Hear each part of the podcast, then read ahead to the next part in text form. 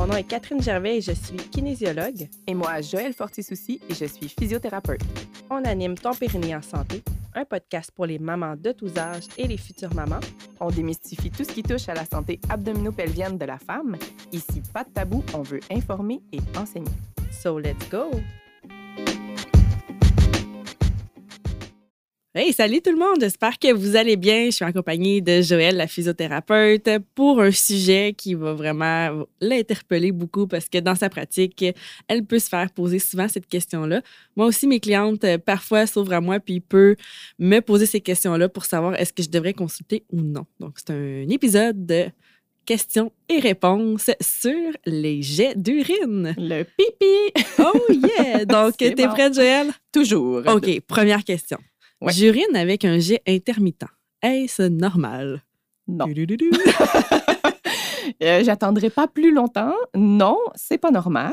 Mettons pipi pointillé. là, quand on dit intermittent, c'est comme... Assuré. euh, Assuré, tchouk, ouais. tchouk, tchouk, tchouk. Si vous êtes un homme, allez consulter tout de suite pour votre Mhm. prostate. Bon, je sais que c'est une femme qui a posé la question. Fait que ça pourrait être, mettons, la prostate qui accote puis qui... Ouais, il pourrait qui avoir- ou... Ouais, ben quelque chose qui euh, diminue l'espace de l'urètre. OK. Fait on s'entend, tu sais, euh, oui, c'est une très bonne question parce que ça peut être un excellent motif pour aller consulter. Surtout si, après mes conseils aujourd'hui, ça passe pas. Moi, je commencerai avec le médecin. Puis, euh, ça se peut que ce soit de la physio qui réussisse à, faire passer ça, mais on veut quand même écarter d'autres causes. Ça serait vraiment des causes anormales si euh, on est une femme puis que c'est quelque chose qui bloque euh, sais, quelque part. Euh, je vois vraiment Une masse ben, c'est ça, je vois vraiment pas grand-chose que de ouais. l'endométriose ou quelque chose comme ça, tu sais. euh. Ouais. Fait que ça peut arriver chez les femmes, chez les hommes. Euh, c'est sûr que notre podcast s'adresse plus aux femmes, mais quand Ouais. même, tu sais, dans un salon de thé, si vous jasez de vos jets d'urine, puis qu'il y a un homme qui dit ça, ben oui, dans le podcast, il y a tout le GL, ils en ont parlé. Fait que, messieurs, quand même, on ne vous oublie pas.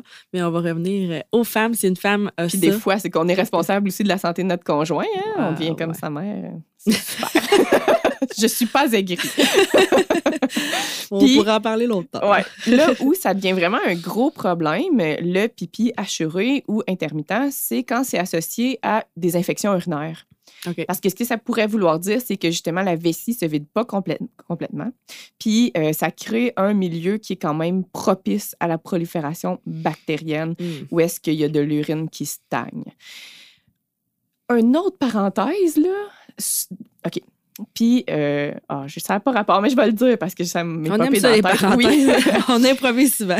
Mais c'est que, tu sais, les femmes qui ont des fuites urinaires à l'effort avant d'aller faire jogging, bon, ils vont aller faire pipi dans l'espoir qu'il n'y aura pas de fuite après. Mm.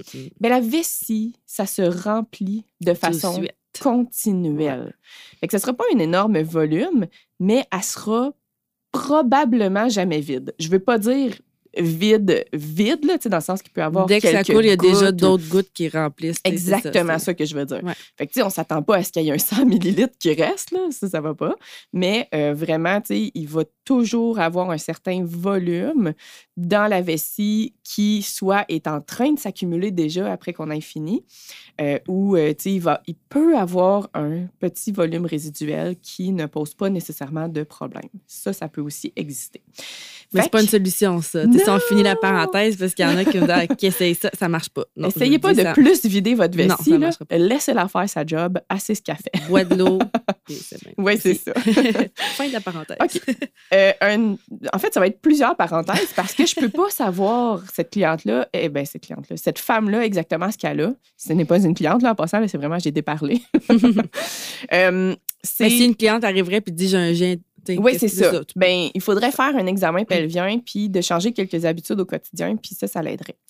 Mais ce phénomène-là peut aussi arri- arriver chez votre enfant. C'est pour ça que je trouvais que c'était important Mhm. d'en parler. Chez les enfants, on parle d'une dyssynergie vésico-sphinctérienne. OK, Mm. Ce que ça veut dire, en gros, c'est que le sphincter et la vessie ne vont pas contracter et relâcher de façon coordonnée. Pour vider un sac, puis qu'il y a un élastique au bout, on veut que l'élastique s'ouvre et que le sac se contracte. Fait que En quand- même temps. Ouais, en même temps. Un travail d'équipe. Puis on veut pas que l'élastique s'ouvre à n'importe quel moment. Fait que normalement, au repos, notre élastique est fermé sans qu'on y pense. Fait que ça, c'est cool. C'est une bonne nouvelle. Mais chez les enfants, euh, ce qui peut arriver, c'est que euh, la vessie va essayer de contracter, mais le sphincter ne va pas relâcher. Oups, il va relâcher ou la vessie ou, l'enfant va pousser avec ses abdos, puis ah, il y a comme un peu de volume qui passe, puis ah, ça arrête, ah, ça recommence, ah, ça arrête. Fait que c'est vraiment un manque de coordination entre ces muscles-là qui c'est comme, c'est supposé être un orchestre symphonique, tu sais, mais soudainement, ça relâche en bas pendant ça a juste l'air de singe qui joue de la musique. bon.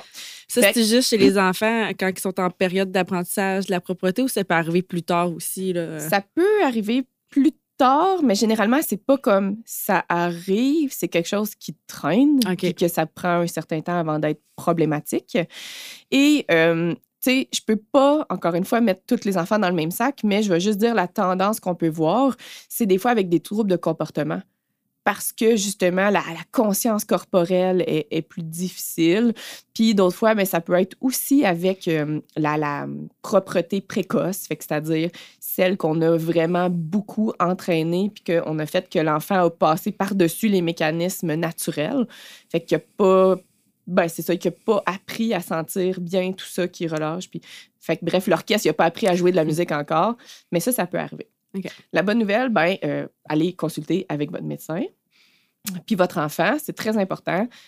Puis généralement, ils ne passeront pas à côté, ils vont être référés à des super professionnels. Et c'est cool parce que la physiothérapie a sa place pour les enfants.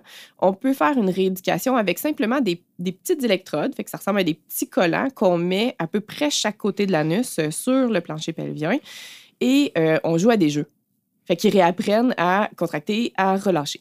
Fait que c'est vraiment, les deux sont importants, et contracter et relâcher, en jouant à des jeux à l'ordinateur. Fait que c'est quand même plutôt relax. Il y en a autant au public qu'au privé? Oui, ou... Euh, ouais, ouais, vraiment. Euh, Des À Mauricie, c'est plate, mais il n'y en a pas encore. Mais ça vient, ça, va venir, ça, s'en vient dans quelques années. OK, fait que ça, c'est la partie enfant. Il y a aussi à l'âge adulte que ça peut arriver le même phénomène, mais on parle plus de vessie neurogène. Fait qu'en gros, ce que ça veut dire, c'est une vessie qui est affectée par un problème neurologique. Fait que c'est plus le chef d'orchestre qui, qui marche plus. Là, ben là, c'est le boss. Ben c'est le chef d'orchestre, oui. L'autre, c'est les musiciens. OK. les musiciens, on aime tellement ça, pas quoi faire. Là, le bug, c'est au niveau du chef d'orchestre, le cerveau. Fait comme un AVC, la maladie du Parkinson, euh, une lésion de la moelle épinière. Fait que toutes ces conditions-là peuvent entraîner euh, une certaine, un certain problème de vidange de vessie et euh, un pipi assuré. Sauf que. Tu peux quand même avoir un pipi assuré sans avoir ce que tu viens de nommer. Là. Imagine on va pas alarmer tout le monde. Oui, mais, mais, ça peut être un quand signe. Même, ça, peut, ça peut, valoir la peine si, avec mes conseils aujourd'hui, ça passe pas, d'aller voir le médecin puis de lui en parler parce que ça peut être les premiers signes. Euh, imaginez, c'est ça, une sclérose en plaques qui, qui mm. commence, qui. Mais ça peut entraîner ce genre de symptômes-là. Oui, euh, justement, l'incontinence ou. Euh, mais l'incontinence vraiment plus inexplicable, on va dire. Tu sais, ma vessie a décidé, puis j'avais pas envie ou... Pas parce que j'accoume. Non, pas en éternuant, puis pas parce que je m'en allais aux toilettes, puis je, entre guillemets, je me suis pas rendue à temps, puis là, écouter nos premiers épisodes. Mais euh, ouais, fait que tout ça, euh, c'est pour dire que, encore une fois, je veux pas vous faire peur avec les troubles neurologiques, mais ça peut être associé à ça. OK. Fait on va assumer que la personne qui nous a posé la question, c'est une jeune maman en santé qui n'a absolument pas euh, de problème neurologique. Et euh, c'est possible que ce soit soit une descente de vessie ou un manque de relâchement de la musculature pelvienne. Chez nos sportifs qui ont de la difficulté à, des fois. Ça, se peut que dans ce cas-là aussi, il n'y ait pas d'infection urinaire associée. Fait que justement, là, on va attendre un petit peu plus avant d'aller voir un médecin. On va euh, essayer mes conseils. Ah, puis il y a d'autres choses aussi qui pourraient faire penser à euh, un pipi qui est intermittent. Et c'est ce qui s'appelle des gouttes retardataires. Fait que les gouttes ah. retardataires, c'est euh, généralement chez la femme, admettons, ça va être souvent en se levant ou dans les minutes qui suivent en faisant un mouvement.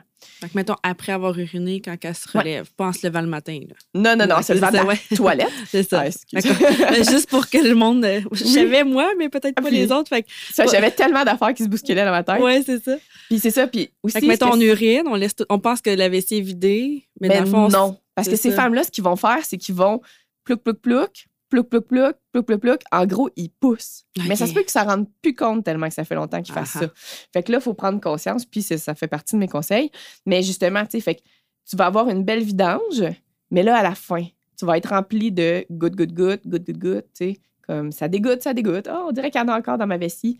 Mais c'est Ah. toi qui pousse puis qui empêche un peu ta vessie de faire sa job. OK. Fait que moi, mon conseil, ça serait assis-toi. Parce que si t'es Ah en oui, squat, c'est quasiment sûr que ça fait ça. Me semble, là, canot camping. C'est Mais même les gars, ça leur arrive, des gouttes retardataires, Ouais, puis ils ça. doivent s'asseoir. C'est ça, de vraiment important. se relâcher. Ça, Ouais. je pense que. En tout cas, T'as vécu par moi. Là, me semble si je suis en squat, ça va plus faire comme t'expliquais. là. Fait que. Mais là, moi, je vais faire comme en clinique. Dans le fond, je vais vraiment juste repasser sur tous mes conseils que je donne à euh, mes clientes pour la toilette qui ont ben, des problèmes avec les pipis. On est prête. OK. Fait qu'on adopte une position optimale sur la toilette, les pieds au sol. On se penche le dos vers l'avant. Fait qu'on appuie nos avant-bras sur nos cuisses. Fait que là, vous pouvez vous imaginer l'image d'un gars qui est assis, là, qui est dans une salle d'attente avec son cellulaire.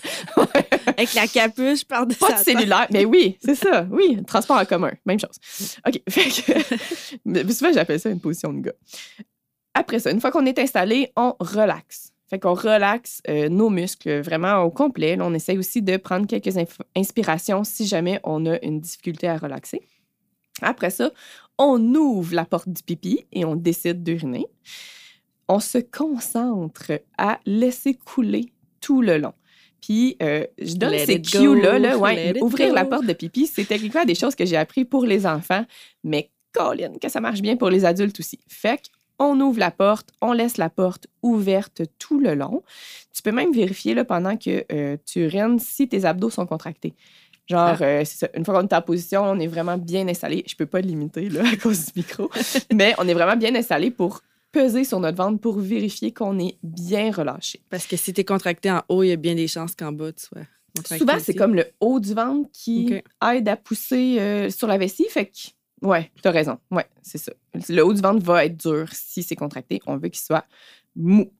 Fait que là, quand on achève le jet, que l'intensité diminue, puis qu'on a l'impression que ça se transforme en quelques gouttelettes, avant de refermer la porte du pipi, tu peux te balancer d'avant à arrière.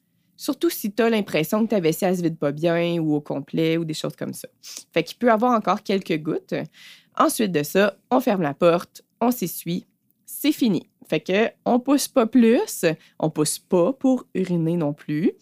Puis comme je disais, ben c'est ça, la porte ouverte tout long jusqu'à temps qu'on décide consciemment que on la ferme. Même si t'es en retard, tu ne pousses pas quand tu urines. Non, jamais parce que Tu vas sauver 4 secondes d'écart, puis tu vas nuire à ta santé pelvienne. Exactement, parce que, puis ça, c'est l'importance aussi. Si la, porte aussi veut refermer, si on a de la misère avec la relaxation du plancher pelvien, c'est bien fait parce que généralement, ça l'envoie un message de vessie, arrête de contracter. Fait que là, on veut pas niaiser entre ces deux euh, états-là de la vessie où est-ce qu'elle est comme on fait pipi, on fait pipi, pipi. On y va, on arrête. On Elle n'aime pas ça, le niaisage. No. Ça se peut qu'elle stanne puis qu'elle arrête puis que tu doives pousser pour finir. Fait que, ouais. Le- la contraction du plancher pelvien envoie le message à la vessie que c'est fini. Fait que c'est pour ça, là, on relâche. On s'assoit idéalement, euh, bien sûr. Fait que c'est pas mal ça pour la technique pour essayer de faire cesser les pipis Avec la intermittents. porte euh, du pipi, c'est super Ouais. intéressant. Puis là, je pense que tu avais une autre question. Ou as-tu d'autres choses à ajouter sur les pipis Non, pour cette question-là, euh, en tout cas, j'espère que vous nous avez suivis dans nos parenthèses. Fait que oui, on peut vérifier si c'est des problèmes euh, autres, mais ça peut être euh, juste d'améliorer ses habitudes, puis ça va régler ça. Mais sinon, on consulte, ça, on le sait. Ben, puis moi, je la connais, la question. Puis c'est juste la suite. Oui, la suite logique, elle a hâte d'en parler. Fait que la deuxième question que des personnes nous ont des fois posée, j'urine parfois avec un faible jet. Est-ce normal? Qui? Non. Ben, non, oui, non. Ça- C'est ça, les ça conseils qu'on vient de dire vont s'appliquer à ça aussi. Fait que si le jet est très faible, même s'il n'est pas pointillé, mais qu'il reste faible, ça ne serait Ouais. pas normal. Non. Puis euh, je veux aller plus dans le sens, un peu plus de la descente de vessie pour celui-là. Ah, ben oui. Tu sais, le hachuré, je dirais un petit peu plus un problème de relâchement, tandis que le jet faible, un petit peu plus euh, un problème ben, de relâchement, mais de relâchement au niveau de la vessie. Fait que oui, d'avoir euh, une vessie qui est plus basse, qui est moins bien alignée avec l'urètre, peut donner justement un jet plus faible. Fait que puis la vessie peut aussi moins bien se contracter. Ça arrive. L'autre facteur qui va jouer pour euh, un jet faible, c'est ben, à se questionner. Est-ce que j'urine trop souvent ou mm-hmm. pas assez souvent? Parce que le pas assez souvent est vraiment surprenant, mais il est euh, problématique parce que si on emmagasine vraiment une trop grande quantité de liquide dans la vessie, je donne un exemple fictif, mais mettons, euh, vous urinez euh, quatre fois ou moins dans la... Non, c'est pas fictif, en fait. Si vous urinez quatre fois ou moins dans la journée, vous êtes en dessous de la norme. Fait qu'il y a une chance que, surtout si vous vous hydratez normalement, il y a une chance que votre vessie se remplisse trop, que ça étire trop les muscles de la vessie et qu'il se contracte de façon moins efficace. Ah, fait, que, là, on pense euh, aux enseignants, aux infirmières dans le gros rush. Euh, Grosse pensée pour vous. Ah, oui. le monde qui font des soins à domicile. Oh. Ah ouais. Ah ouais. Surtout en temps de pandémie, quand on pouvait même pas aller euh, ah, faire pipi au Tim Hortons. Ils n'arrêtent pas nulle part. Ouais. fait que vraiment pour ces personnes-là. Mais la bonne nouvelle, c'est que le, la solution reste sensiblement la même que donner une coupe de semaines à cette technique-là pour bien vider votre vessie, la technique urinaire que j'ai nommée précédemment.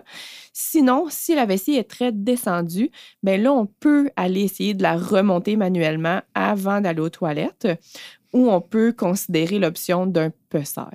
Fait ça, c'est un soutien interne dont on a fait un épisode, ouais, un épisode qui aide à soutenir, ben, ça soutient la vessie à l'intérieur du vagin. Fait que ça l'aide à l'alignement de la vessie et de l'urètre, donc de sa vidange. Puis est-ce qu'une descente d'utérus pourrait donner aussi un peu ce symptôme-là ou ça va être plus descente de, de vessie ou, euh, ou d'urètre? Je dirais plus descente de vessie, mais c'est parce que, non, tu as hmm. raison, parce que souvent, en fait, une descente d'utérus, l'utérus, il faut se l'imaginer comme étant le mât principal du chapiteau.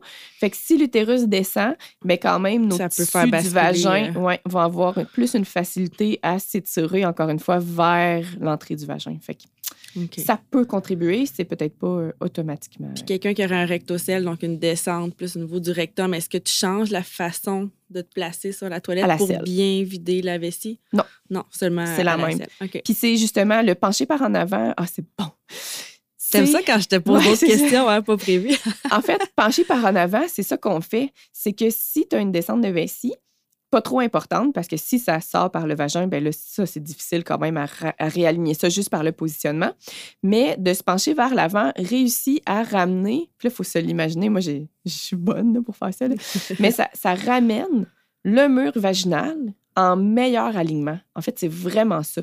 Ça racote la vessie vers, on va dire, le pubis ou l'abdomen pour euh, l'aligner avec l'urètre, l'urètre qui est devant, là, elle s'en ira jamais. Mais euh, ouais, ça, c'est ça. Ça l'aide à mieux s'aligner grâce à la gravité. Fait que même chose pour la rectocèle, c'est pas la position pour uriner qui change de quoi, c'est vraiment la position pour aller à la selle que là, on va se basculer vers l'arrière. Fait que de cette façon-là, la selle va s'aligner avec le canal anal au lieu de s'en aller vers le vagin. Super. Fait que pour ceux qui se posaient la question, je me suis dit, tant qu'à être là-dedans, allons-y, on dit yes. Fait que, gros rappel, si c'est associé à des infections urinaires, consulter puis essayer de creuser le pourquoi parce que c'est pas normal. Et il existe des tests que le médecin peut vous faire passer qui sont pas le fun, mais qui sont hyper importants parce que des infections urinaires, ben, ça peut remonter jusqu'au rein. Puis, en tout cas, bref, ouais. on sait toutes que c'est pas une bonne nouvelle. Et ça s'appelle un bilan urodynamique. En gros, c'est grâce à des cathéters puis euh, des récepteurs de pression qui vont pouvoir voir est-ce que la vessie a une bonne pression, est-ce qu'elle se vide bien, est-ce que le, débit est bon? Mais là, ça, c'est dans les cas où est-ce qu'il y a des symptômes graves comme les infections urinaires. À répétition. Exact. Fait que c'est vraiment parce qu'ils savent là, que c'est pas le fun.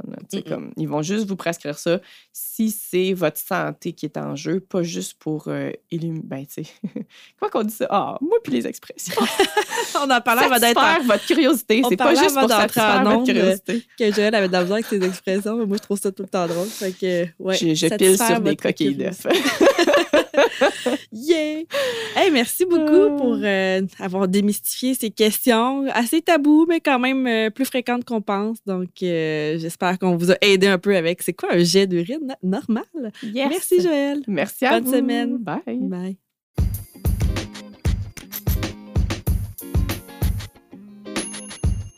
Hey, merci d'avoir écouté l'épisode jusqu'ici. Si tu as apprécié, n'hésite pas à le partager avec toutes les femmes de ton entourage qui pourraient être intéressées par le sujet de cet épisode. Tu peux aussi nous laisser une note de 5 étoiles sur Spotify ou Apple Podcasts. On te remercie vraiment beaucoup de soutenir notre mission et à la semaine prochaine.